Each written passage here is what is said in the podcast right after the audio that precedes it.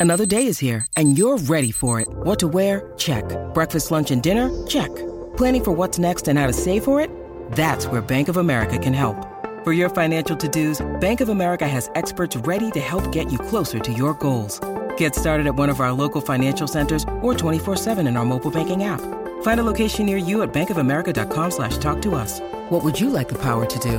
Mobile banking requires downloading the app and is only available for select devices. Message and data rates may apply. Bank of America and a member FDIC.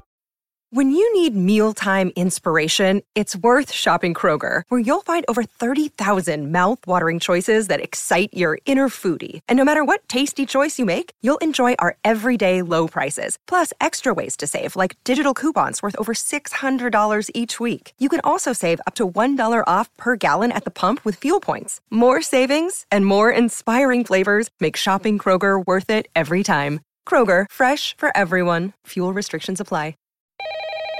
Toyota, can I help you? Do you still have the one Camry? This is the Camry One event. There's more than one, and with available features like JBL audio and. Only one. Got it. No, Camry One. Maybe if you come to the dealership. Right. Don't want someone taking the one Camry. Ooh, is it red? I really hope it's red. Wait, surprise me. Get a great deal on the one Camry that's right for you at the Camry One event. Get $2,500 customer cash, or qualified buyers get 0% APR for 72 months on a new 2016 Camry. Toyota. Let's go places. Visit gstoffers.com for details. Offers available in select states and N7516.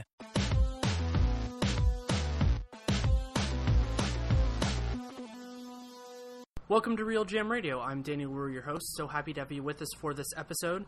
My guest is Kevin Pelton of ESPN Insider, and the two of us mostly talk about Summer League, the rookies who've done well, the sophomores who may or may not have done well, and everybody else. And then we also talk about the league as a whole because Kevin and I put together can't really prevent that. The episode is sponsored by Blue Apron. It's a fantastic service, and if you go to blueapron.com slash realgm, you can get your first three meals free, so it's a great way to try it out, and hopefully you love it as much as I do. The interview with Kevin Pelton runs about an hour 15, and I hope you really like it. Thanks so much for coming on. Thanks for having me. As much as it's been fun to talk about transactions and everything, I think the other kind of big storyline of the last couple weeks has been actually seeing a lot of the young guys play. And so now all three summer leagues are complete. And I, I kind of see three different groups of evaluation, and you, you touched on this well in, in, your insider piece. And so I, I think I want to start though with the rookies, where we're really getting to see if they can play. And I, I think we have to start at the top what did you like and not like about Ben Simmons? Uh, you know, I think there was a lot in both categories. Probably it's fair to say. Uh, I saw him play. I want to say six times out of the seven games he played. Uh, twice in Salt Lake City, and then I guess or three or four in, in in Vegas, so five or six times total. And you know, from from the first moment you see him, first off, I think his uh, his size was more striking in person, particularly in Salt Lake City, where you're you're sitting courtside and have more of a, a, sense for the scale of the game. I think than than you can get a lot of the time, and particularly as compared to watching on TV. Uh, so that that really stood out his size, and then obviously his court vision. You know, one thing we saw more of, I would say, in Salt Lake City is him kind of whipping cross court passes when the defense tilts his direction. Uh, you know, when he's isolated or out of a pick and roll, which is a really valuable skill, and, and as I mentioned, something that basically only LeBron James does in the NBA right now. In Vegas, I would say it was more of the drive and dish, or uh, you know, finding guys operating from up top. He found a lot of cutters back door, but that that court vision is obviously going to be, you know, perhaps his biggest strength. I, I, guess I was surprised that he wasn't more effective as a scorer, even though you know that that wasn't the strength of his game at LSU. And uh, you know, yeah, obviously not a shooter at all, but then is going to have to work as a finisher too. I mean, does that, uh, that match up with what you saw? It does. I, I think what struck me about him was how different he is than a lot of really good players because I I tried to develop a comp for him and I just kept on bouncing between different guys because there's a part of him that I think is more like Ricky Rubio, where it's just that he's such has such great vision and such a great passer, but is just at this point not a threat as an individual scorer, but he's a good enough passer that it makes sense and. But he's different because he's so much bigger, and he's not LeBron. Like LeBron, as an all-around player, was just such a different type of guy, even at the same age. And what I do really like about Simmons is something that, as somebody who who covers the Warriors, I got to see a lot with Draymond Green, which is that when a player of that size has the ball with a man advantage, like the four on threes after the teams would trap Curry, what Draymond would often do is drive the lane, not with the intention of scoring, but with the intention of passing. And what happens in that case is that when somebody that big is driving for the basket, people can't help themselves from reacting to that. And Simmons is probably the best player I've seen since other than LeBron at hitting those seams immediately when they're created. Although the one thing is, I, I, do think we saw defenses start to adjust. I mean, certainly in Salt Lake, people were playing him fairly straight up, and I think that was the, the case the first game in Vegas as well. And then after that, or actually, yeah, after the, the Lakers Sixers showdown in his first game in Vegas, you did seem to, to see defenses start to adjust and, and stay home and, and try to force him to score. And in the, the next game they played after that Simmons versus Ingram showdown, that was probably his best scoring game where he was taking advantage of that, uh, the fact that the defenses were staying home. Then after that, I, I don't think he was able to do that, and it, it, resulted in a lot of missed shots and turnovers. Including the game where he decided he wanted to try to make his jump shot happen, and it really didn't.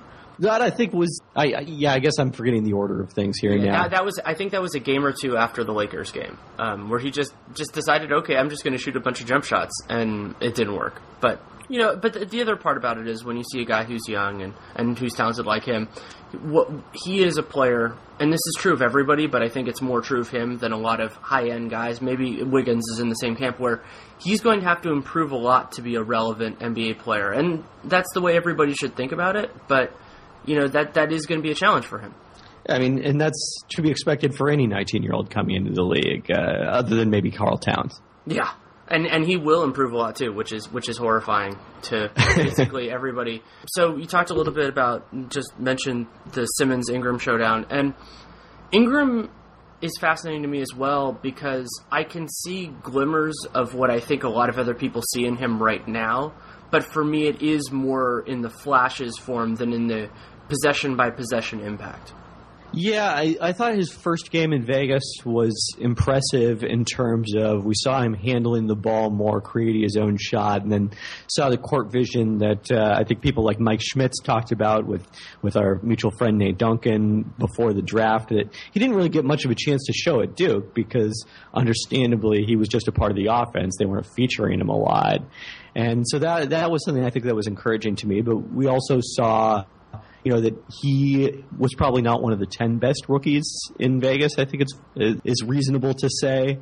You know, he's he's got some work in front of him, which is fine because he's the youngest American player in the draft. I mean, he's much younger than most of the guys he's playing against even in summer league. So you understand that he's got even more room to develop than Simmons, who's about a year older, does. But he certainly his size, his lack of strength, I think was seemed to be more of an issue for him in summer league than it was at the collegiate level. Yeah, something I noticed because I'm back in Vegas covering Team USA, and just so happened yesterday that I was on the court for him and D'Angelo Russell shooting a lot. And something I noticed with him is I think there could be a potential tweak to his shooting motion because he drops the ball when he catches it. He drops it a little bit below his waist and then shoots kind of over over shoulder. And the over shoulder part is fine if you can repeat it, but what I noticed about it was that it takes kind of a while because his arms are so long that going from below his waist to a normal shooting motion just takes a lot of time. And it's not a bad thing. It's not like he's. It's not like a Michael Kidd Gilchrist situation where he's going to have to fix it. But I, I think that if he can do anything with that, there's some untapped potential there.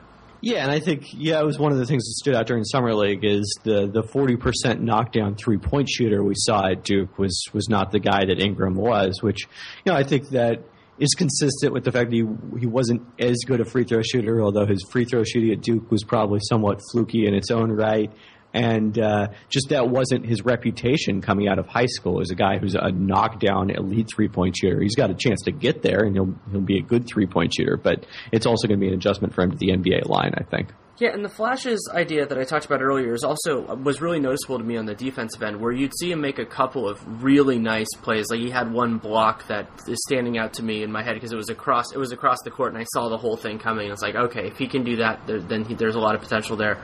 But then again, it wasn't a possession by possession impact, and some of that was the assignments he was getting, but you want to see guys with his level of talent and his physical just sheer length because it's it is length not size right now and I, I think that you want to see that more regularly though of course that can come with time Yeah, that's definitely not something you see a lot of with these guys in summer league. I think that's the exception. You know, maybe maybe guys like Justice Winslow, or Kris Dunn. uh, Rondae Hollis Jefferson. Did you you feel felt like Kris Dunn was that dominant defensively? No, I felt I felt like you could notice it though. You know, like it wasn't Yeah. it wasn't like it wasn't dominant in the same way, but it was like you could see. I think that's because he's such you and you mentioned this in your piece. He's such a high motor guy that he's different. We'll talk, we'll talk about him in a minute. But like with Ingram, Yeah. you're right. You're right. It is it is a rare thing to see that. But you do want to see him get there, especially if he's not going to be your offensive linchpin. Like, you know, obviously those guys, the James Hardens, the Stephen Currys of the world, and even LeBron in the regular season, like, it's totally fine for those guys to lay off the accelerator on defense for 90% of the season. But one of the adjustments that I always like to see with guys, if they're not, you know, that guy, and, and Ingram could be, I'm not saying he's not, is is that adjustment to oh, okay now that I'm maybe not the best player on my team I need to be a force every second I'm out there in terms of effort. Yeah, and I guess the the one question I'm still left with about Ingram leaving summer league is, you know, how does what's his path to becoming a special player? Because I I don't really see it. Yeah, I think it's at the four if if it happens, just because his handle and his sense of the game I think will work a lot better there. There's a parallel with Aaron Gordon in that way where when he's dealing with guys that at this point in the league ha- haven't dealt with as much off the ball as, as they have, and also I think he can move well off screens and all that. And he, it seems like he it seems like he has a good head on his shoulders in terms of movement. I think I think it has to involve that, and also depending on where the four position goes. I'm intrigued by him as a help defender in that way of being a guy who you know like can identify something's going on on the other side and just getting over there. He might leave his guy open a little more than than you'd like, and that could be a problem moving forward. But I think that could be a good use of his length. I, I think that's a good point, and uh, I don't know if you watched the, the Lakers Cavaliers game because I think that was after you were already back, but that was the first time that I recall that we really saw him play the four during summer league with their second unit. So that was interesting to see. Yeah, and depending on where they go in terms of centers, I mean, obviously they just signed Mozgov for a ton of money. We'll see that, and also I, in some ways that is going to be an interesting nuance in the Luol Deng thing because I think you and I both were very impressed with Deng as a four in Miami. And depending on how they divvy up the assignments for the time that he's playing with Ingram, which I think will be, you know, not all the time, but somewhat significant, that will be fascinating. And then if Ingram is playing with Julius Randle, he's a straight three. Right. It seems like Deng is going to probably play a lot more three since you do have Randle and Larry Nance, the uh, the most popular player in summer league at that position. But we'll, we'll see sometime probably where those two guys are on the court together. One guy who apparently, well, from what I saw as well, looked a lot better after I left was Jaylen Brown, who is still a tantalizing guy, but showed a lot more in his last couple games. He did, yeah. He he his uh, first really good game was when I wasn't watching him, so I made a point of seeing him the next day to see that carry over. And you know, he's he's obviously been a uh, a source of disagreement, I guess, uh, on on podcasts uh, since since our buddy Nate Duncan is such a big fan of his, and you're higher on him, I think, than I was, but I'm probably the lowest of the three of us on him but you saw what people see in him in those those last couple of games in terms of his ability to get to the basket just pretty much whenever he wanted and be a problem in that way. And then you know also have an impact with his physical tools at the defensive end of the court. It was amazing to see because I went back and watched some of the be- some of the better games after I got back because I had you know his, he had a rough start, which a lot of guys do. That's not a big surprise, and it was that you saw it on both ends, which is what was so encouraging to me because his, his defense was more active and he had some really nice moments when he was at Cal as well. So this isn't a new thing for him. And offensively, yeah, I saw a little bit more of what Nate saw in him back at the Hoop Summit a couple years ago and things like that, where his handle looked better and he has he has a good sense of the floor, which is a very important thing when you're playing the three. And I, I mean, I still think that his weaknesses are still going to be a concern until he can prove that they're not, just like with his shot. But he showed that he can be a positive. He can make a consistent positive impact even without it, which is a very nice thing. The one thing I'd like to look at with him, and then this also affects Chris Dunn when we get to him, is you know how how how it translates when guys draw a lot of fouls during summer league. Because obviously you're guy playing against first off guys that are physically overmatched, and then you're you're playing with generally non NBA referees who uh, are probably a little bit quicker to the whistle than uh, people would be during the regular season. So I, I, that is not something I wrote about when I looked at what translates from summer league a few years ago for ESPN Insider. So I may want to go back and check that out. Yeah, that's an interesting question, and I, I think we can move we can move to Dunn because he's not he wasn't next in the draft order, but he is notable in the sense that he only played in two games, right? Yes, but only they, the first two. But they were two of the most fascinating performances of the of the entire tournament, and I mean that in, in a lot of ways. And one of them is just that he could get to where he wanted on the floor, which is huge. And his passing, you know, I, he's not at the level of like to me of, of a real primary ball handler at this point, and that's okay. But getting to where he wanted, and just the degree of confidence and aggression that he plays with is really conducive to summer league success, but is also just a nice thing to have as a foundational piece for a guy who's going to be in the league. Yeah, I mean, he was too physically gifted, I think, for the guys he was playing against, and, and had too much skill too. I, I should include that as well. Sure. But some something that you know you often talk about, hear about when you talk to scouts and coaches evaluating point guards is do they have shake, and that's like the ability to you know, make a play off the dribble, beat their defender one on one, and that's like very literally, in a literal sense, he's shaking back and forth. The the play where he dropped his defender, I forget now who it was, uh, maybe Axel Toupane or JaKarr Sampson, one of those I think guys it was JaKarr Sampson. Yeah, you, you saw that, and just his ability to get to the basket whenever pretty much he wanted in those games. And one of the interesting things I think was the fact that he was playing primarily with Tyus Jones, who kind of took over as the lead point guard for the Timberwolves after Dunn went down, and the fact that you know, him playing off the ball does not necessarily mean that he doesn't get to play with the ball in his hands at all. Now, Ricky Rubio is not Tyus Jones. He's not he's not going to be as much of a threat when he's spotty up playing alongside Dunn. But it was interesting this, from the standpoint of can those two guys maybe play together a little bit. Yeah, it, it, was, and that will be a part of Dunn's kind of present and future, just in terms of while the Wolves suss out who they want to keep in their backcourt situation, if he can have that versatility. And I agree with you that it will be different with Rubio, just because the way, not only the way he doesn't shoot, but the way the defenses handle that completely changes a lot of stuff for Dunn. As much as it was a small moment, and it really was, I, I am still, I still think back to but Dunn had two kind of amazing highlights in that game against the Nuggets. One was shaking JaKarr Sampson and making him fall over, which just doesn't happen that often, and it is a notable thing in that sense, just because that's a lot of a lot of shake. And then the other one was the Wolves were behind most of that game, almost all of it from what I remember, and Dunn hit a huge three and stared down the Nuggets bench despite the Wolves being down five. And you can take that as a couple of different things, but I do think that there is a point where swagger actually matters and that he's somebody who just feels that. And, like, I mean, there's a parallel, I think, in some ways to Kyle Lowry, who has honed that and kind of focused that to help drive him become a better player. Yeah, I, I guess that's one of those things that kind of gets lost when you look back. Is there was like a, a controversy of sorts on on Twitter after that game about whether Dunn was celebrating too much and, and playing to the crowd too much, which is a weird question in Summer League, but I guess one that is asked at times.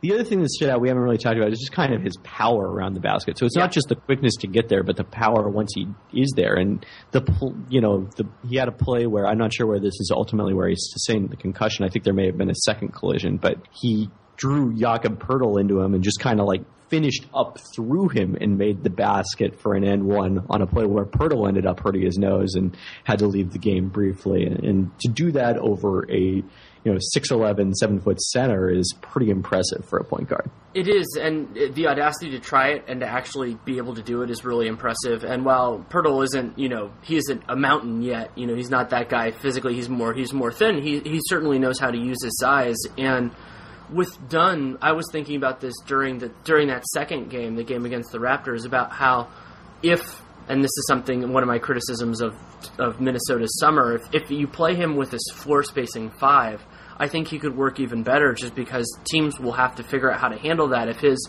if his shake can really extend into the regular season, if he can drive, but the help defense is going to be a little bit different, that could really work to his advantage. Uh, we're trying to keep this positive. Let's not too, talk too much about the rest of the Timberwolves summer. Hey, I like the Cole Aldrich signing. So yeah, I mean they got they got good value, I, which I think was easier to find among front court players than it was among wings. But it is a little disappointing from the standpoint of us hoping to see them, you know, use Towns as a stretch five. New AG, yeah, the, hope of a new AG Timberwolves kind of fell by the wayside a little bit. But a team that actually can do some really fascinating stuff, considering what they did in the draft and then in free agency. And we, I feel like we might as well talk about both their guys together. Are Bender and Chriss. And I think I saw more from Bender than other people did, but it's hard to say that because I was higher on him than most people, so maybe it was confirmation bias.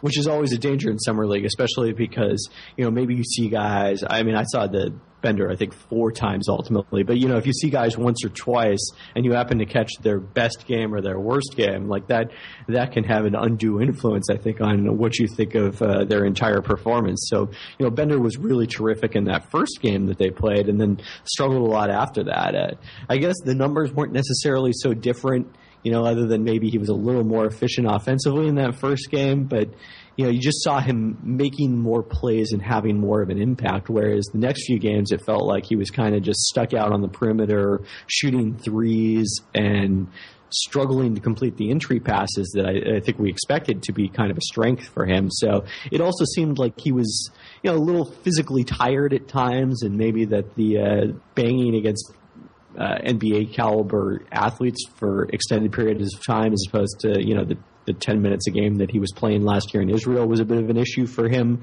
So I guess I would say that I'm not necessarily concerned about it in the long run unless the Suns do view him as a small forward down the road.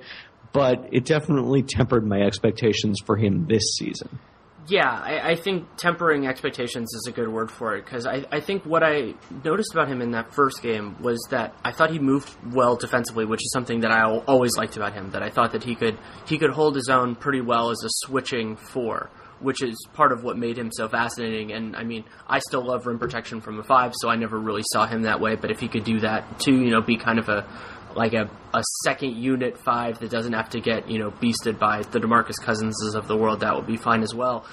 Um, the shot is a little concerning, but that that to me isn't as big a thing. Like I, there was an issue in terms of his let's say aggressiveness, but when you're when you're playing the three, I remember this kind of related to Josh Smith when he was playing in Detroit. It's like when you play a guy out of position in that way, it isn't always as big of a thing if they're not really doing everything because sometimes that's just you know that's what they're being asked to do in that way and I think he's a straight four offensively. You know, if he can play the five, that's great.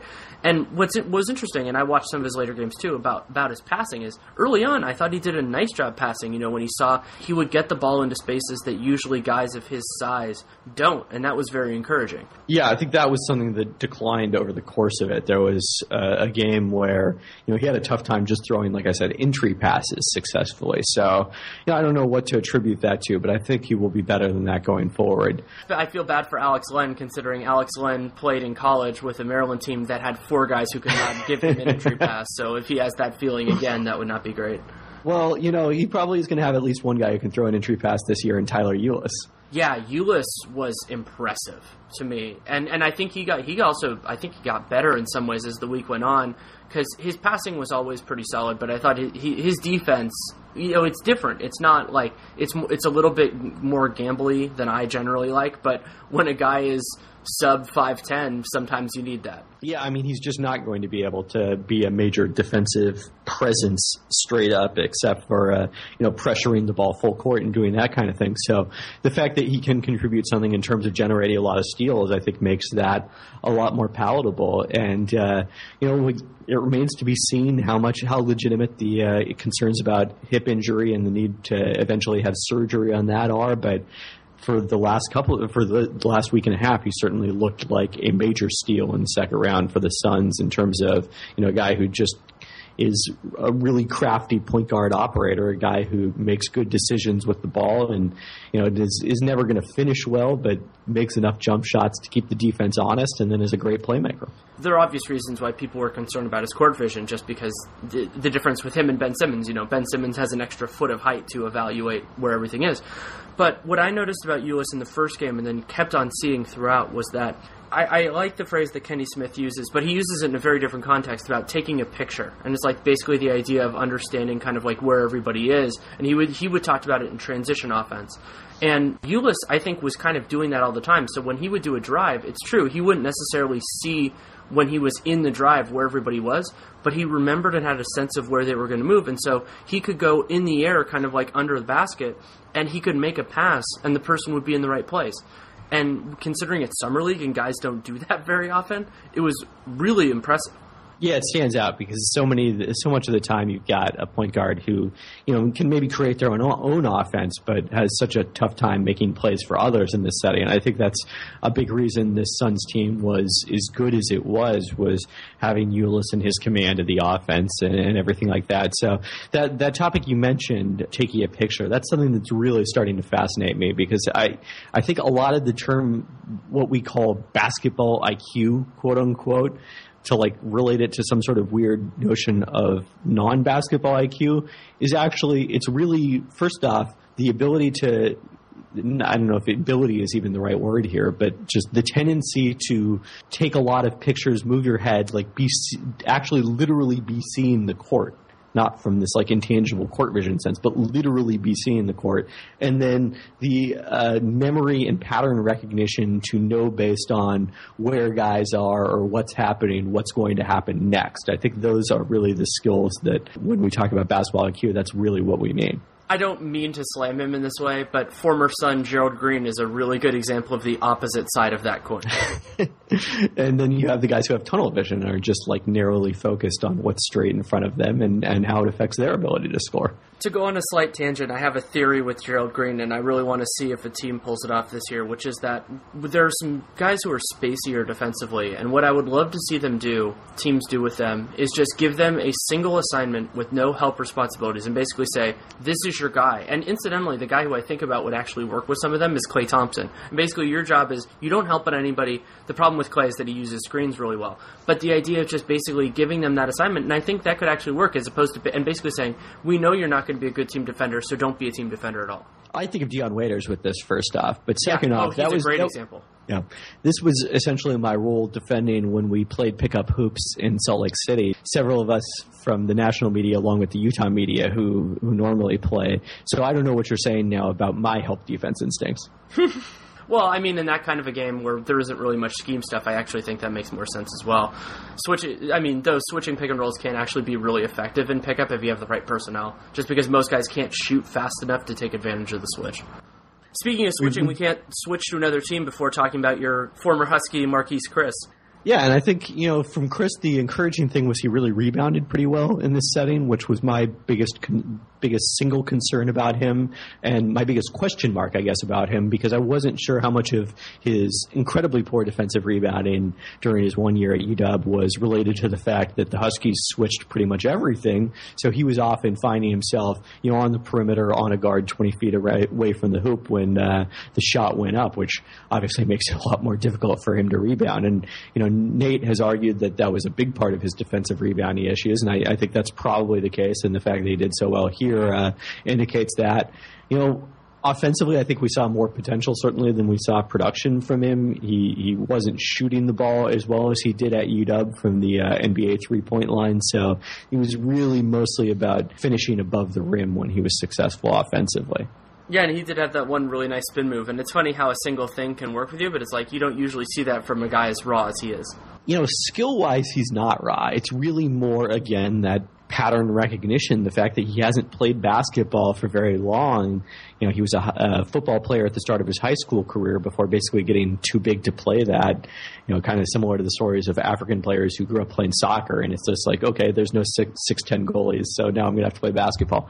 So he's got something similar to that, where I think the process between seeing what's happening and understanding what's going to happen next is a beat slower for him than it is for someone who has been playing their entire life. Yeah, I, I think that's a good description of it for him, and I, it will it will take him some time, but he has the physical ability and I'm going to be fascinated to see what kind of he can do defensively just through recognition and also just with his physical ability, you know, whether he can play some, you know, I expect him the four to be his position, but whether he can do some stuff outside of that would be fascinating because it, even if he could dance at the five for like five minutes a game, that would give him a, a, a greater offensive advantage than I, but it would just be really hard physically. I think a lot of what we're going to see is kind of him in Bender in concert. Like here they were playing mostly the three and the four when they were on the court together, in part because of the fact that the Suns had Alan Williams, who is one of the better players in this summer league setting, and you know we'll see if that translates uh, at some point on an NBA court. But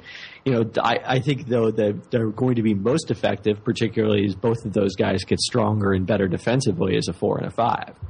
Yeah, I agree with you. Alan Williams is fascinating to me. Like he, he's the type of guy who I think, considering he has a, not, a non-guaranteed at present minimum salary, like I would definitely take a flyer on him at that. He was the, I believe, he was the leading rebounder for Vegas Summer League, and just a talented guy. And I think he can figure out more than he has.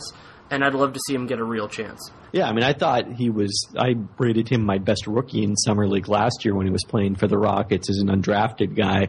I ended up going to China after that and put up predictably big numbers playing in the CBA. And then, you know, when he did get a couple of chances late in the season with the Suns after signing with them, I thought he was impressive. Yeah, I agree. And something else that has really impressed me is Blue Apron. I've actually been a subscriber of it for a few months now, and I've been blown away by the quality of their products. And it comes in a couple different ways. For me, it has had the real benefit of adding confidence in the kitchen. I'm somebody who has had a passion for eating and for good food for a long time, but just didn't really have that experience making it myself. And Blue Apron has really helped me in that way, not only teaching me new ways to prepare food, but ways to appreciate that process. And I've really enjoyed that. And they also make it easier both through their instructions and through high quality ingredients. So you don't have to agonize at the store about what to get or worry about, let's say, produce and identification because they give that all to you you can choose what you want to get. You can choose within a, within a, a variety of options, and so you. Uh, but it's good to go outside of your comfort zone. I've gotten a lot better at cooking seafood, which is not something that was really in my wheelhouse in terms of food preparation, and so Blue Apron can be revolutionary in terms of the way that you think about your own life and the way that you think about cooking, and it, it really has fundamentally changed things for me. And through Real RealGM Radio is actually a great way to connect with it yourself because you can go to blueapron.com slash realgm and you can get three meals for free and you can get free shipping. So it's it's really free. It's a great way of thinking about it. And so you can find some things that are great for you and hopefully you love the product as much as i do. And again that url is blueapron.com slash realgm. Now back to my conversation with kevin pelton. And I don't want to go robotically through the list, and it's funny that I'm going to skip Buddy Hield for right now. But Jamal Murray I'm still not exactly sure what he's going to be as a player, but the, his ability and and a couple people have brought this up, including my frequent podcast partner, but his ability to set guys up on the pick and roll at his age is special. Yeah, it's it's craft, as Nate likes to say. He's got a ton of that in the pick and roll, and none of it, it almost none of it, is uh, devoted to fighting the roll man. it's almost all about his own ability to score, but it's still impressive at his age because you know the comparison that everyone makes for him, understandably, is C.J. McCollum, another guy who can handle the ball enough to play point guard, but really doesn't have that kind of mentality, and therefore has been more successful off the ball playing with a traditional point guard like like like Murray eventually will with uh, Emmanuel Mudiay. But McCollum's first first summer league coming out of Lehigh is a four year player. Like he really struggled. He couldn't beat the trap. He was turning the ball over a ton and was like, oh, this guy might not be able to play point guard at all. Was the takeaway from that? So for Murray to come in as a guy with a one year of college experience, age 19, and be as effective as he was in that setting, I thought was impressive and this might be, you know, the the bigotry, the false. I think it's the false bigotry of low expectations. But he wasn't as horrible defensively as I'd feared he would be. I'm not. I mean, I, I, know where that comes from. He does not have good lateral mobility, and dealing with quicker players is going to be an issue for him. But you know, again, that that pattern recognition, that awareness, and engaged na- no, nature defensively can cover a lot of sins as a team defender. And I think that's that's what we saw. Like he's he's never going to be a good one-on-one defender, but he can be an okay defender overall. I think. And I think if Mudiay can take a couple steps defensively, which I've always believed in him, I've, I've been a big Mudiay fan for years now. If is that if that can work, it's kind of the bizarro Gary Harris thing of you know like basically when Mudiay and Murray play together, maybe you put Mudiay on the better defensive guard, and then when if they play Gary Harris as the other guy, and like when they switch it, then Gary Harris guards the better of the two. But certainly the versatility of all three of those guys, size wise, gives you a lot of options. Yeah, and would Gary Harris to you classify as a guy who was too good for summer league? Because to me, I, I, don't understand what he was showing. He, he's just a good player. Yeah, that one is even more surprising. I think we, did, we didn't talk about uh, Devin Booker in the Phoenix section, partially because there was nothing really to glean from it. Because he's okay, he's really good. Yeah, we we know that. We're we're good. Harris, like, but like Booker playing here, it like made some sense, I guess, in the standpoint that he was still a continuation of doing things that he did at the end of the regular season that he didn't do in college, certainly, or at the start of his rookie season. Harris, there wasn't like a unique role for him to play here. He was just just kind of playing.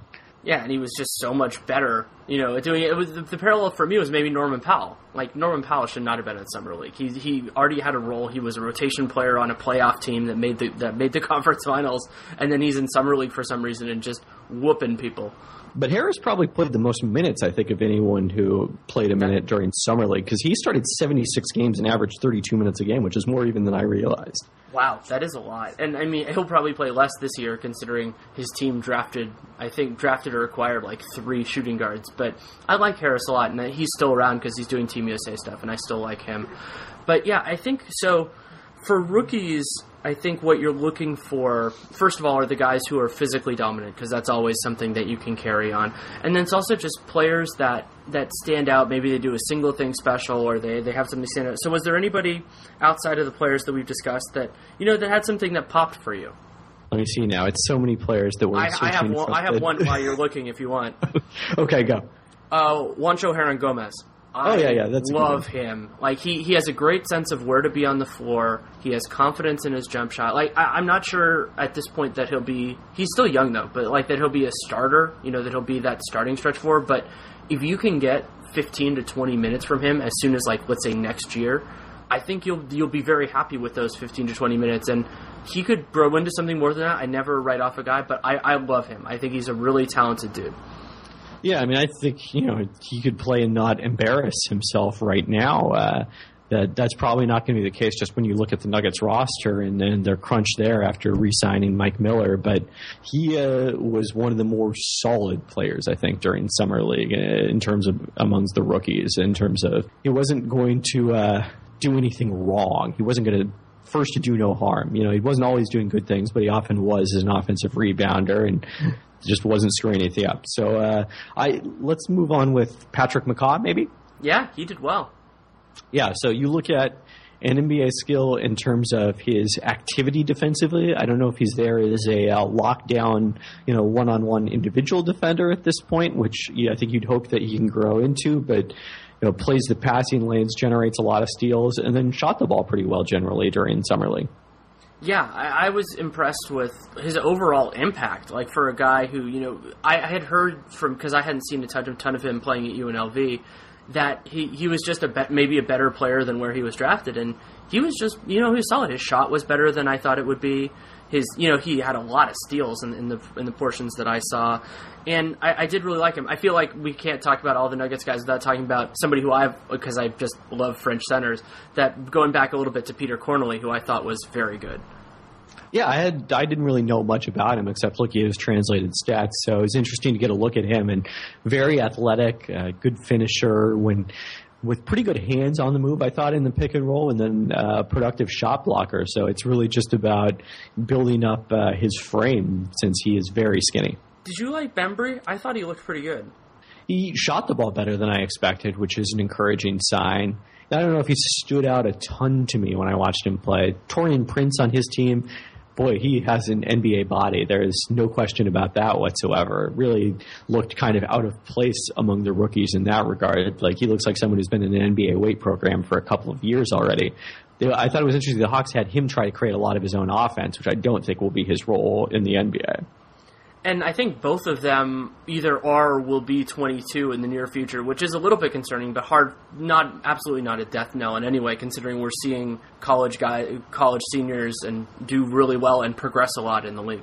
And that was one of the issues about talking about these guys as quote unquote rookies and lumping them in together. Well, yeah, obviously Kris Dunn is going to be different as a four year guy than, you know, Brandon Ingram is going to be as someone who's still 18. Like, the, there's obviously a difference there. But another guy worth mentioning that we haven't touched on is uh, Ivica Zubac from the Lakers, who I, I, think was. Yeah, one of by far one of the most impressive second round picks, and to me looked like he could have gone, you know, middle of the first round with the skills he showed not only offensively, you know, we knew he had a lot of skill offensively, could touch around the basket, can step out a little bit, but you know, I, I think was better defensively than advertised.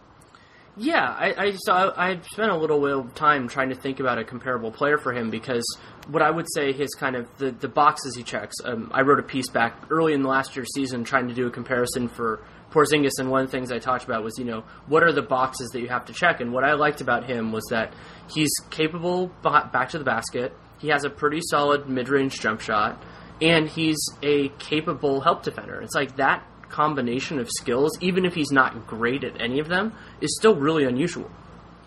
Yeah, I mean, I think the the one thing is he's he's definitely not quick in terms of his movements, and that could be an issue for him defending the pick and roll. But when he's in the right place in the paint, he does seem to have an impact on on shots. Yeah, I, I, and I'm, I'm okay with that. You know, some teams, and especially if he's playing on the second unit, we'll have to see how those. You know, there aren't a lot of like what I call dual threat, meaning pick and pop and pick and roll big men on second units. So he might be able to survive that just because there aren't that many guys who can really exploit it. Right. So, unless you can think of any other rookies, so that's the first kind of group of guys, and we won't spend as much time on the other ones. But the second one for me is guys who are in their who are finished their rookie year, who are going to be in their second year. And so, for me, for them, the concern guys, unless they were super raw when they came in, is the guys who don't dominate. And so, the guys who do, like Devin Booker, as we talked about, you know, that that's not really a surprise. Was there anybody? I guess we'll start with. Was there anybody that kind of concerned you in that way that they they weren't as good as they should be? There really wasn't among the second year guys this year. I don't think it was. It, maybe Willie Cauley Stein did not look super great out there. And I, I, guess my subjective impression of how he played turned out to be even worse than his numbers ended up being when I looked at them because it just didn't seem like his effort was great. But uh, really, I think if we're going to look at anyone for this category, you have to go back to the 2014 draft and talk about Nick Stauskas. Oh yeah, Nick Nick Stauskas, like he was, he and Adreian Payne were in the fighting for their life in terms of their their fourth year options. And I think Payne might have done enough, even though I didn't love what he did, he might have done enough to do it. But Stauskas, so the way that I like to describe this, unless you're at the bottom of the draft, is like if you are going to decline a guy's fourth year option, you should be ready to cut him, just because not only is it really hard to retain them, but you're you're basically making that statement. And I'm close to the point where I'd say, yeah, it's okay to cut Nick Stauskas. Yeah, I mean, you look at their roster crunch. Obviously, that's more in the front court than it is on the perimeter. But is he a better prospect going forward than Hollis Thompson? I, I don't think so. Yeah, and Hollis Thompson is going to be a free agent after the, I believe after this year. I think he has one. This is his last non-guaranteed year on, on a Hinkie special. And Stauskas, there are two big problems with him. One is he doesn't do enough outside of shooting to be there, and that's like I was somebody who liked his ball handling and passing as an off guard in when he was in college. Like I thought that was something he could do at the NBA level. He hasn't done it yet. And then the second part is so okay. So let's say that means that he's kind of a shooting specialist. He doesn't shoot well enough. You know, he's not Anthony Morrow, and even Anthony Morrow can't get on the floor most of the time with Oklahoma City. Right, and especially the first game. You know, when he came up came out to Vegas to meet the team and wasn't hitting shots, it's like what what's the point at this point? Like if if this was a guy who we didn't who wasn't a first round pick, who was just out here trying to make a team, like you would not say, okay, that guy should be in an NBA training camp, and that's that's a concern. I feel very bad about it because I, I agree that Stauskas was talented, and I wonder if we could rerun his career without him ever going to Sacramento, how it might have ended up differently, but. Uh, unfortunately, at this point, we can't. I'm only going to throw it in as a tease. I don't want us to actually talk about it, but he was the inspiration for the idea that I wrote about draft reform, about the idea of players basically being able to take less to not play for the team that drafts them, and because he just got put in such a bad situation that it is it is interesting. Like I think about that with a lot of different guys. I mean, Kawhi Leonard on the positive side, you know, he's a great worker, but the Spurs put him in a perfect spot, and you have that And but somebody I wanted to talk about, another guy who it could also be a system thing. I'm concerned about Kelly Oubre. I just I, I don't see it with him. Interesting. What what didn't you see? Because I mean, I think I saw maybe. I guess it wasn't one of his better games. He was one of his better shooting games that I saw, and, and his three point shot looked you know really natural and smooth, and and that was encouraging. But I mean, it, it seems like he's one of those guys where he's probably going to be better when you put him in a more in a narrower box than here when you let him just kind of explore the studio space, so to speak. Yeah, his his defense is still bad in my opinion. It's still shaky in that sense, and it's concerning because he is a physically talented guy. You know, like I always get worried when a physically talented guy isn't consistent on defense, and also he's not at the level of dribbling. You know that that he needs. You know, to me, like you just need to be at that level. Again, I'm going to bring up Anthony Morrow. Like I think you need to be at a specific level to be more than a specialist, and to be a specialist, you have to be really good at that thing. So I, am not writing him off in any way. It's not like oh they should decline an option or anything crazy like that. I just I want to see more from him than than he has shown so far. Yeah, I, I thought he was okay. I mean, he's also he's again one of the younger guys. He's he's still only 20 at this point, so you know he's younger than a guy like Kris Dunn, even though he has a year of NBA experience, and that's a big advantage in a setting like this. Yeah, and maybe it's a little bit unfair residually, but I see a lot of were they no they weren't teammates of Ben McLemore and him of a guy who has the things to put it together, but I'm just not sure that he will. And well, we, didn't, we didn't talk about this guy with the rookies, but you know who I saw a lot of Ben McLemore in Hield. Yeah. A similar thing where like the guys, these guys are highly drafted shooting guards, and based on their shooting in large part, and they didn't shoot the ball well in summer league. And everyone, and I remember writing about McLemore, as everyone was saying at that point. You know, okay, well, I'm not concerned about his shooting. I'm concerned about the fact that he's struggling in these other areas. That he's turning the ball over a ton. and His ball handling looks shaky. That's that's a worry to me. But he'll figure out the shooting. And then, you know, he kind of figured out the shooting in the NBA, but he didn't really completely figure out the shooting in the NBA, which is part of why Sacramento keeps drafting shooting guards and trying to replace him and, and presumably will shortly. So that's a, that's a little bit of a concern to me with Buddy. It's a concern to me with Buddy as well, and I think we're moving into a place in the NBA, and talked about CJ McCollum earlier, where basically you want as much capable ball handling and decision making on the floor as you can. You know, if you can get that from a four like Ben Simmons or Dario Saric, that's great. But most teams are going to have to be getting that from two guards because there aren't many players six six and taller that can do that. And so if you are below six six and can't really fit that box of being a secondary guy, somebody who can initiate some pick and roll, and you know when they get the ball in their hands, I'm going to be a little bit concerned. And Hield is that, and he did have one incredible scoring performance, which I saw like a minute of because I ran over to that gym and caught a little bit of it. But it's concerning with him because he doesn't have that many ways to make an impact. And with the way that coaching is in the league right now, and just the level of talent, both in, in terms of in on on the playing side, but also in the scouting and analysis side, that weaknesses are so much easier to exploit now than they used to be. Yeah, I mean, I, I, guess the optimistic way to look at it is basically the Pelicans were putting Hield in a role that he didn't play a ton of at Oklahoma in terms of trying to create out of the pick and roll and introduce that second defender and have to navigate that. And he did show some ability to make passes out of that at times, although it was a lot of turnovers and a lot of shots off the dribble.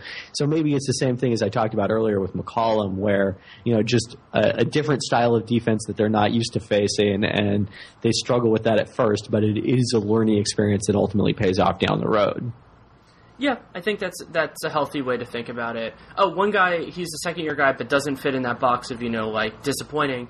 I really like Richaun Holmes. I don't know what the Sixers are going to do with him, but I just like him. Yeah, I mean his his rim protection, especially in Salt Lake City, even more so than in Vegas, was just incredible. And you know he finishes at the rim. He can shoot the the outside shot a little bit. Doesn't quite have three point range. So even though it would be nice to see him box out like once or twice, uh, there's still definitely a place for him in this league and probably in a rotation.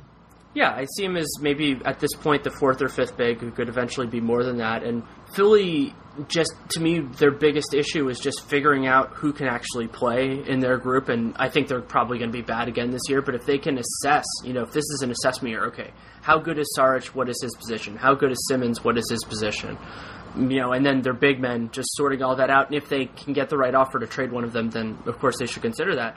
But what's challenging for them, and why part of the reason I'm so fascinated, is that while they have all the time in the world with their fours, because Saric and Simmons are now both on four year rookie scale deals, the rubber is starting to get close to meeting the road on the centers. Yeah, I mean, you've got Noel eligible for an extension this fall, so if they are going to trade him, it's probably easier to do it before that deadline than it is to do it afterwards when he's going to be a restricted free agent. And then Embiid's only a year away from that, despite never having stepped on an NBA court. Yeah, and with Noel, he's going to be a guy, and I'm going to do a lot of work, of course, as you are too, on the 2017 free agent class and all that kind of stuff. But one of the notable attributes of that group is that there is not a lot of rim protection, and like a lot of those guys were in this year's in this year's group. It's just a weakness of that class, and so Noel could end up getting overpaid because of the scarcity of his skill set. Yeah, all the guys who do it in next year's class are really just the restricted free agents. I mean, you look at him, and you know, Gorgui Dieng has not been a good rim protector, although he's been a good shot blocker to the extent that those two are different skills. Uh, he would be the other guy I think you'd look at as a restricted free agent who fills that void. Yeah, and then uh, yeah, because of course Rudy and Steven Adams are not going anywhere. You know. yeah, the, I, but they're, but they're both getting maxed. I think people need to start getting ready for the idea of, of Steven Adams as a max player. But that's exactly what's going to happen. Yep. Yeah, I, and let's see. I, I think that one of the things that I find was really nice about summer league and was seeing somebody like Jonathan Gibson do well except I, I hadn't realized, and I'm going to be completely honest here, I hadn't realized until last night that he's 28. But yeah. I was still really happy to see him do well. Yeah, I didn't really know the Jonathan Gibson story that well until I actually coincidentally happened to be writing about how uh, Chinese basketball CBA translation stats translate to the NBA because uh, of our partnership with Tencent in China and providing them some content that is specifically for the Chinese audience. And so, you know, I was writing about okay, Jonathan Gibson led the league in 42 with 42 points a game. Hey, what's he up to now? Oh, he's scoring 20 points a game for the Mavericks in the summer league. Hey, that's pretty good. That's not bad at all. And then, lo and behold, within the next 24 hours, I think he had agreed to a contract with the Mavericks. Yeah, I was in the building when he. I think he had 28 or 30 in one of the summer league games, and he just can get buckets. You know, he's one of those guys. And I, I talked I talked about this a little bit earlier in the week, but it was a little bit surprising to me to see Rick Carlisle and the Mavericks spend as much money as they have on point guards, considering their ability to find guys like Jonathan Gibson, who you know he's not going to be your starter probably, but he can give you 10 to 15 minutes a game. So can I raise a hot take on this? Absolutely. I think the whole Rick Carlisle point guards and centers thing is overrated. Because I actually don't think it really has anything to do with Carlisle. I mean, not uh, not to demean Carlisle or say it has nothing to do with it, but isn't it just Dirk? Isn't that really what we're talking about? Yeah, well, we're gonna. Why I don't want to get that test soon, but you could be right that it's just that when you have a guy who, when basically when you have a guy with small forward or better than small forward range at the four, that it just creates so much space. I, to go to one of my favorite concepts, gravity. Like Dirk has all the gravity in the world when you're using him in a pick and pop situation. Like teams will not leave him. So the rest of the rest of the uh, defense is you know four on four, and that's a much more advantageous situation for the offense. And I think that Carlisle is getting a lot of the credit for that, quite frankly. Yeah, that could be true, but that also makes it, me really dubious of them giving Dwight Powell the money they did. Because I no, I mean, I, I, yeah, it doesn't change the conclusion that you raised at all. Yeah, that's, but I, I, think that's a very astute point to make it. And wow, I, I people are going to hate me for doing this, but I'm going to make a connection to the Warriors because the idea of basically Kevin Durant being the four from periods of time in their offense, and the, like his gravity is different than Dirk's, but that could just be terrifying. Yeah, I mean, I still have not come up with a good explanation of how you defend a Steph Curry, Kevin Durant pick and roll, especially with Klay Thompson, you Three know, guys. and uh, Andre Iguodala on the court alongside him. I, I, think the only way to do it was with three guys, honestly. And yeah, and yeah that's that's going to open up a passing lane, but your your worst case scenarios in a Durant Curry pick and roll are Durant shooting and Curry shooting. So if you if, if one of them is passing and making everybody else scramble, I think you have to do that. But actually, I'll I'll, to, I'll, I'll throw this idea to you now that I open the Pandora's box that is the Golden State Warriors, which is I wrote a, I wrote a little bit of a piece, which was more of just a thought process thing while I was sitting at SFO waiting for my flight of one of the ideas that I'm legitimately fascinated with with this Warriors team is the idea, and I, I had been fiddling with this actually with with the 2K roster, and this, I've been thinking about this since December. They're one of the first teams I can ever think of that has five capable grab and go players that could actually be playing together. I think that you could conceive of transition offense completely differently if you only need to have one guy stay back. And that's such a concept that has really developed in the last couple of years because I don't feel like a couple of years ago I, I looked at that at all, but now I'm I'm looking at all these, you know, whether it's bigs who can handle the ball or wings who are guards who are good rebounders and making note of it and how important a skill that has become nowadays.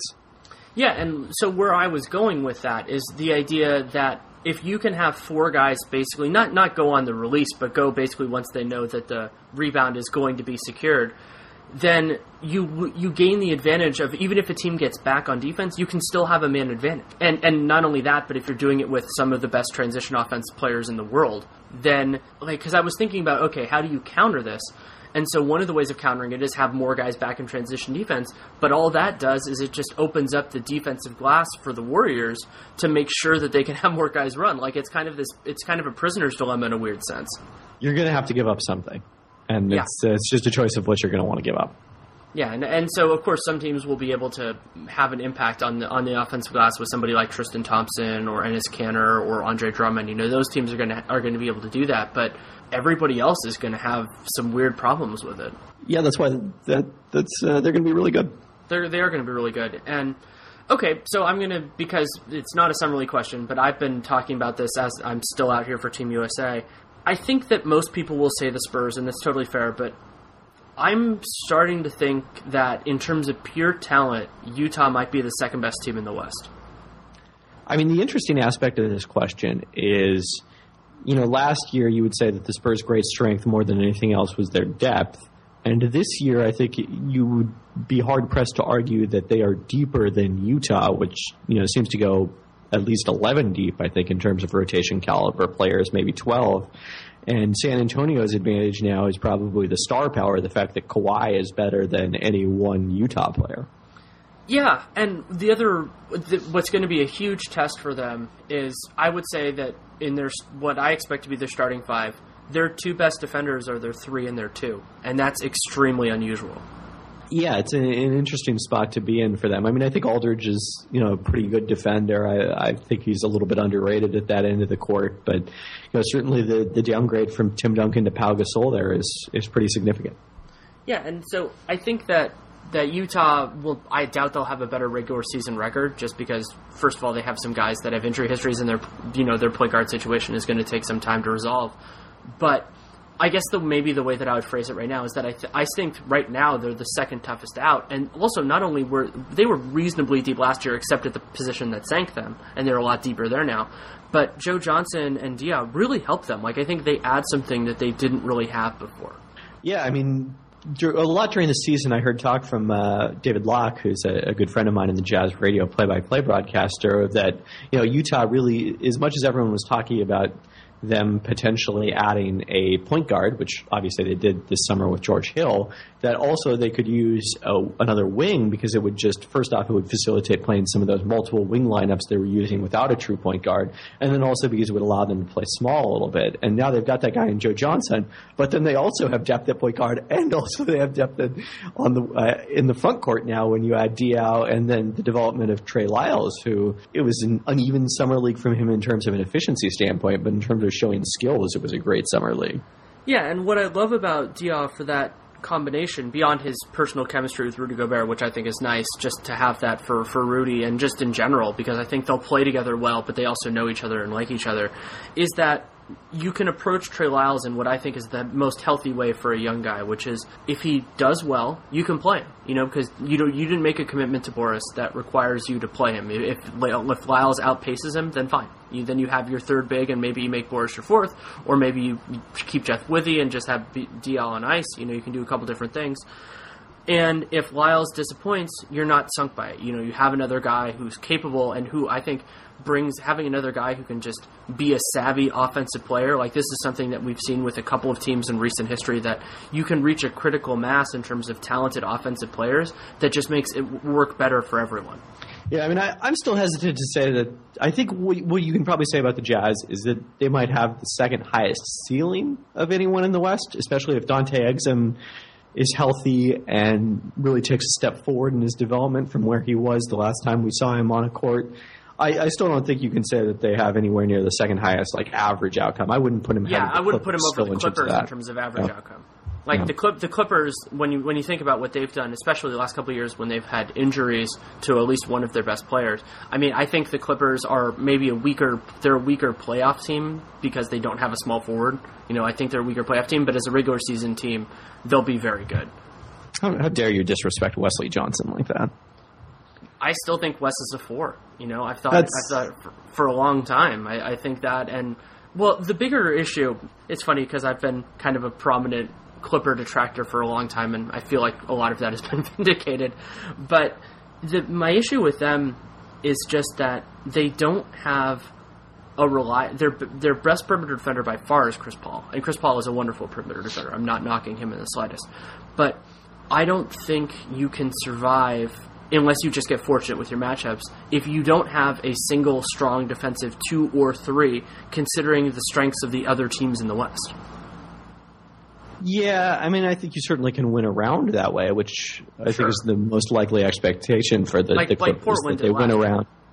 Yeah, with, with uh, significantly worse perimeter defense, I, I think, than the Clippers. So, yeah, I, I, and we never really saw it because of the fact that they never matched up against one of the elite teams in the West. They went basically from everything's, you know, maybe the series against Portland is going to be tougher than we expected to just done in a matter of five minutes last year. So it was really hard to evaluate the Clippers in the playoffs.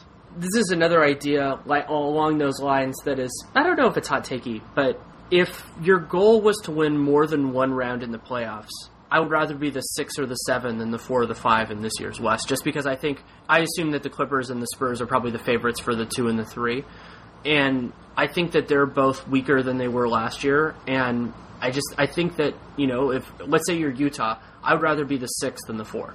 Yeah, I think that's reasonable. Yeah, it's uh, it's one of those situations you see this probably you don't see this very often in the NBA where just the one is so much stronger than everyone else that the goal is to be away from them in the bracket. It's most more like what we see with USA basketball in uh, international competitions, for example.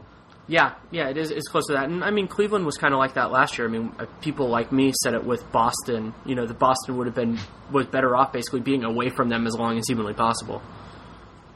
Yeah, so the, that uh, that all went the, out the window pretty quickly. Yes, it did. so I guess I mean, obviously, I, I hope that we'll talk before now and then. But I, I was talking about this with, with somebody a couple days ago. But just other than other than Max players, let's say, is there anybody who you're really excited intuitively about seeing them in a new uniform for this coming year? Huh, I mean, you know, obviously, I'm curious to see what Wade is going to look like in Chicago and, and Rondo, and then the the Rose Noah combination moving uh, eastward to the Knicks and how they're going to play with Melo and, and Porzingis. I mean, that's that's interesting. I, I, I guess he qualifies as a max level guy, but Dwight Howard in Atlanta is going to be really fascinating because that's such a shift in personality for them as a, a franchise. Yeah, I, I've been thinking about the Hawks a lot, and also because basically the entire rest of their team, other than Bazemore and Howard, will be free agents after this year. And just are we going to really see this Hawks team do it? Because I'm I'm fascinated to see what the difference. You know, now that they have a real you know a defensive rebounder. I mean, I, I, I like Horford better than Howard as a player right now, but he definitely brings some things to the table that that Horford does not. Although here's the point that I omitted from when I wrote about the Dwight to Atlanta move. It, as well as Dwight rebounded individually, the Rockets were a worse defensive rebounding team last year than the Hawks were. Hmm, that is interesting. Yeah, I mean, I, I don't think that's necessarily because of Dwight. I think it's more about the fact that they weren't getting much rebounding from the four spot or from the wing. But it's it's certainly interesting to note that he he is not a panacea in terms of defensive rebounding. Yeah, I, I think that's definitely that's definitely fair, and I'm another one. Mostly, I think at this point because we don't know how they're going to do their rotation. But if we see Eric Gordon and and Harden play together as the one and the two, like I and again I define positions by who you defend, not by you know by your offensive role. I don't I I'm legitimately fascinated to see how that works.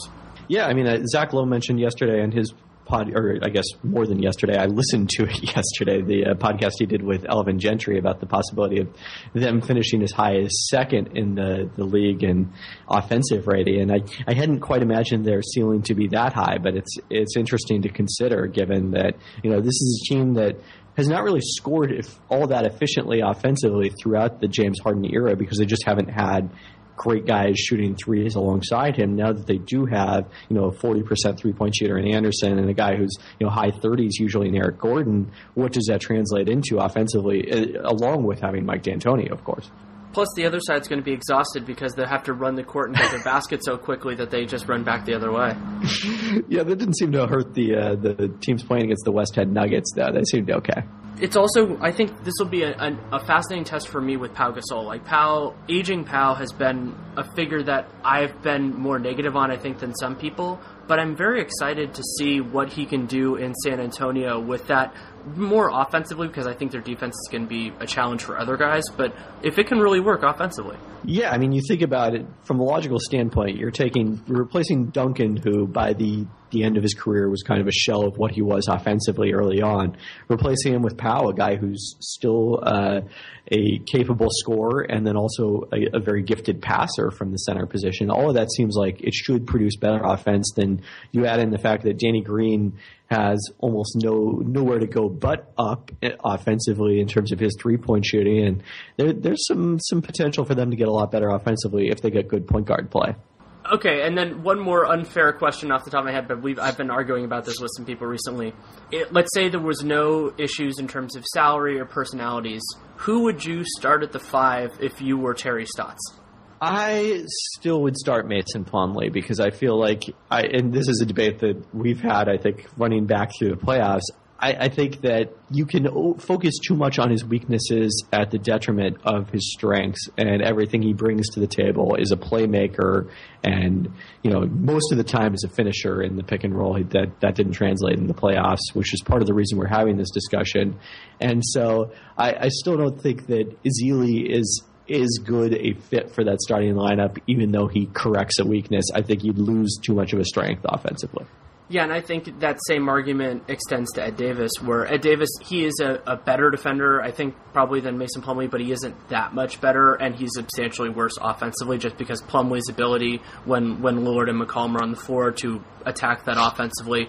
And what I would say is that if Ezeli is what he was before his most recent injury, I would consider going the other way, but you have to prove it before that's true. You know that, that you, don't, you don't get that assumption you know, it's interesting. We, we one of the justifications the Blazers used for the Evan Turner signing is that okay, well, basically we only had two playmakers on our roster last year, or at least in our rotation in terms of Lillard and McCollum. And to me, that sells Plumlee a little short. I mean, I think he did emerge as a legitimate playmaker from the center position last season. Yeah, and he did, he did a nice job attacking those, you know, kind of those four on three situations. And he, I, the idea, and I've, I've said it in these terms before, is like if you can make two dribbles and a good decision, you can do well in that spot. And I, I trust Plumlee to do that. He's he maybe not against elite competition like in the playoffs, but you you have to conceive of your team a little bit differently in those contexts. And I don't think they have that guy yet, so Plumlee's a good option. But it's going to be interesting to see because I mean, this time a year ago, none of us were t- touting Mason Plumlee's playmaking ability. Like he had never done that in his NBA career. Certainly, I'm not sure he'd done it much in his career. Period. You know, I recall him talking last fall about, okay, I did some of this in USA basketball, and that's the experience I'm drawing on. But that's one of the things that, that makes Terry Stotts a great coach. I think is that he's willing to let guys experiment a little bit and and bring out new parts of their game. I think I, I forget what the uh, oh the the the impression expression that Neil Olshey uses for it is that Stotts is an empowerer, which I guess is a little bit like the decider, but uh, he, he empowers guys to find new things in their game. Now, Festus Ezeli coming from Golden State, he, you know, Steve Kerr is a pretty empowering guy in his own right. So I don't know if there's going to be any transformation in his game, but if he is healthy, I'm curious to see what he can do. Well, and the other part of the dynamic for the front court in Portland that I find so fascinating is their relative contract situation. So Plumlee is going to be a restricted free agent and is going to get paid, and Portland's probably going to have a really high luxury tax bill if they're the ones that keep him. Leonard, Meyers Leonard just got paid. Festus Ezeli is basically on a prove it contract, and then Ed Davis only has two years left because unlike Al-Farouq Aminu, who signed four years, he only signed for three. So how they structure all that and how that all works out and like I, I, the other part of it for me, and I, uh, that concerns me about about it with them is I like so many of the guys that Portland has, with a couple, really one notable exception, and but I think that what Meyers Leonard, I wrote a piece at the beginning of last season for Hardwood Paroxysm about how I love him as a counterweight. Basically, the idea that him playing him at center, it's part of the reason I love Towns and Porzingis at center, which we're not going to see as much of this year, is because you have to make some choices with them that you that make teams really uncomfortable. And so I'd love to see him get some play with the starters because I feel like that has a lot more benefit when you're playing against a capable defensive center. And almost every capable defensive center starts now that Bismack Biyombo is not backing up Valanciunas. Although he's he's just such a weak rim protector in that role that it, it is challenging. I think it depends on the matchup. So, yeah, know, for example, last year. Yeah, last year we saw him be very effective against DeMarcus Cousins, uh, and, and is a because as a post defender he's pretty good, and in that scenario you're not having to worry about as much about his rim protection. So we'll see how much Stotts is able to kind of mix and match and play guys in the best matchups for them. I uh, when I saw him in Las Vegas, I told him good luck with the uh, the rotation in the front court, and he gave me kind of a wry smile in response to that. Yeah, it'll be exciting to see how that all works out because they have it's kind of the opposite of their backcourt, depending on how we're counting Evan Turner, because they just have so many guys, and so not only to keep them happy, but to figure out the best place to use all of them. But I think Stotts is adept at handling that.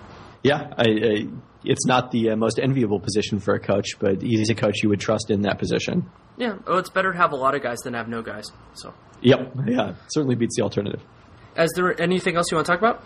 I, guess any takeaways from the uh, first couple of days of USA basketball practice? Yeah, actually, I have one. While I do not see it as his position long term, the perimeter game that Aaron Gordon is showing is very encouraging. Like his his shot is better than it was, and his his off the dribble game is better than it was. And so while he is a four, and that will work a lot better actually at the four, I have been very encouraged by that. Yeah, interesting. Yeah, and because I mean that team is just a, a giant mess right now. But I think if Gordon eventually becomes a four for them, he could like getting this. It's kind of a weird thing where sometimes playing a guy out of position is a, it's a really bad thing for the for them in the short term. But if that kind of is the impetus for them developing parts of their game that they should have been developing anyway, and I, I think Aaron Gordon would have anyway. You know, like this isn't like oh he would never have done this before. It can sometimes lead to some positive eventual results. I guess that's the Suns' hope with Dragan Bender. Yes, it is. All right, I do have one rant I want to go on here. So I, I, wrote today about the top 10 remaining free agents and their possible markets. And uh, at the top of that list, with LeBron saying he's going back to Cleveland, is J.R. Smith. And I struggled to find a scenario where someone with you know significant cap space could make him, uh, would really be interested in him and be a compelling alternative to him to playing in Cleveland another season, depending on what their offer ends up being. And the one team I found was Boston. Uh, which could offer him like a one-year, twelve million dollar deal. You know, just to, probably just to force the Cavaliers' hand, all likelihood. But Chris Forsberg, our, our uh, Boston report, Celtics reporter for ESPN, tweeted this out, and the response from Boston fans has been almost unanimously negative about the idea of adding J.R. Smith, including the probability that it would hurt their chemistry. And I'm just curious, did these fans not watch the playoffs at all? Because the Cavaliers just won the championship with J.R. Smith. Like that, that happened less than a month ago, or I guess a little bit over a month ago. But that seems to be a, a problem with your argument that you can't win with J.R. Smith when they literally just won the championship. And he makes them better and he makes a direct competitor worse, which is always right. a good thing. And it can help drive a wedge between them. And Cleveland can't get better. Like that this is this is the thing about how Tristan Thompson got leverage and his contract ended up being worth it for them. But you know, you get into those circumstances and JR, I mean, I think that there are different kinds of mercurial guys, and I think he has made the transition from being more of like an active kind of an active negative, which I, I, I firmly believe the reporting he, that he was early in his career, to being more of a character. And, you know, some of that is that Cleveland had a locker room that was able to, to kind of handle that sort of thing.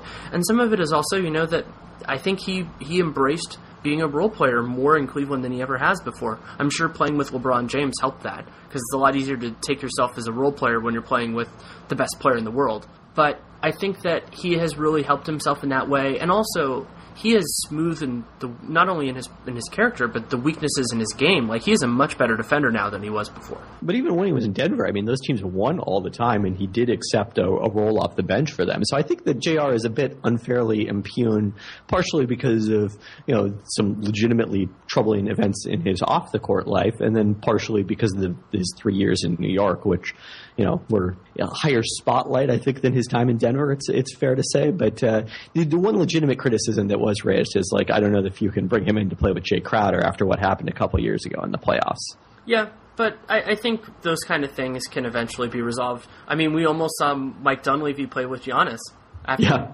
after Giannis basically the nice one of the nicest guys in the league tried to basically put him in the like twentieth row.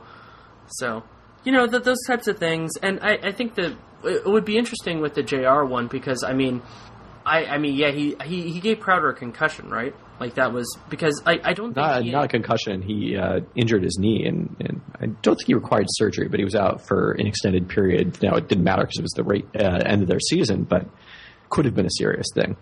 Yeah, it's that that is you know it's legitimate in that sense, but I, I think that you know if if you want to talk about how Brad Stevens is this this this amazing coach. One of those challenges is keeping personalities in line, and it would be a nice little test for him. And if it was on a one year contract, I mean, the Celtics, and if and if it blows up, if he's on a one year, twelve million dollar contract, you can trade him no problem. Yeah, yeah, certainly and it's not like he he wouldn't have that in, like the implicit no trade clause because he wouldn't be getting bird rights or any of that stuff. So yeah, you could just move him, and I think that could be a, a lingering thing with this season. Is like I've been processing over the last couple days, and it's it's kind of people laugh because this is just so me.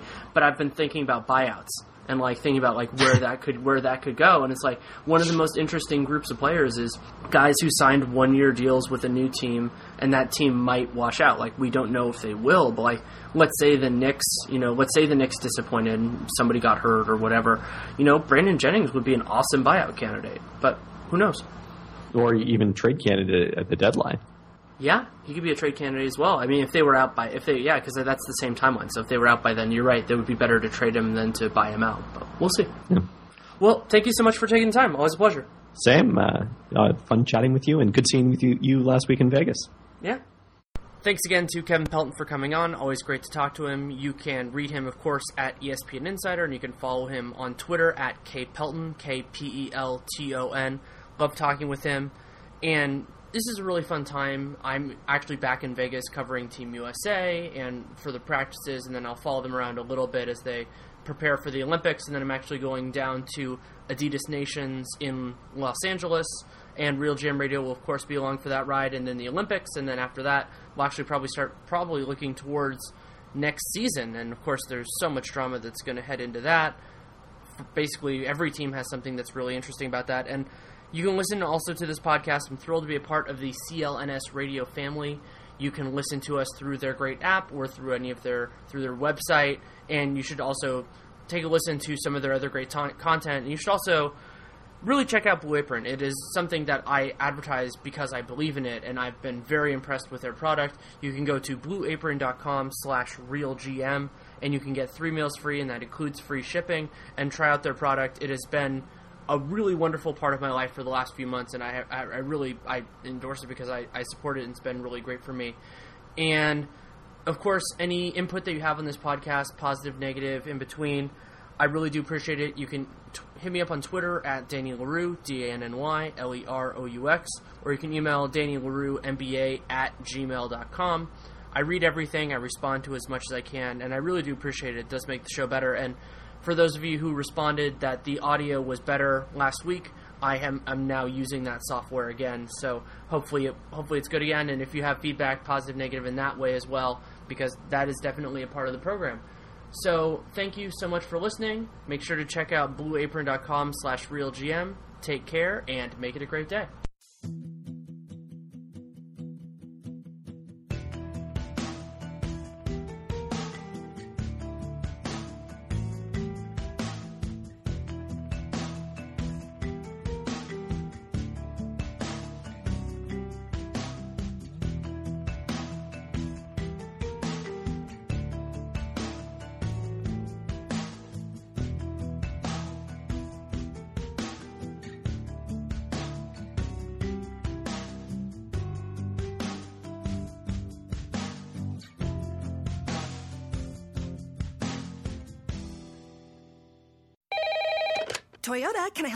You? Still have the one Camry? This is the Camry One event. There's more than one, and with available features like JBL audio and. Only one. Got it. No, Camry One. Maybe if you come to the dealership. Right. Don't want someone taking the one Camry. Ooh, is it red? I really hope it's red. Wait, surprise me. Get a great deal on the one Camry that's right for you at the Camry One event. Get $2,500 customer cash, or qualified buyers get 0% APR for 72 months on a new 2016 Camry. Toyota. Let's go places. Visit gstoffers.com for details. Offers available in select states and N7516.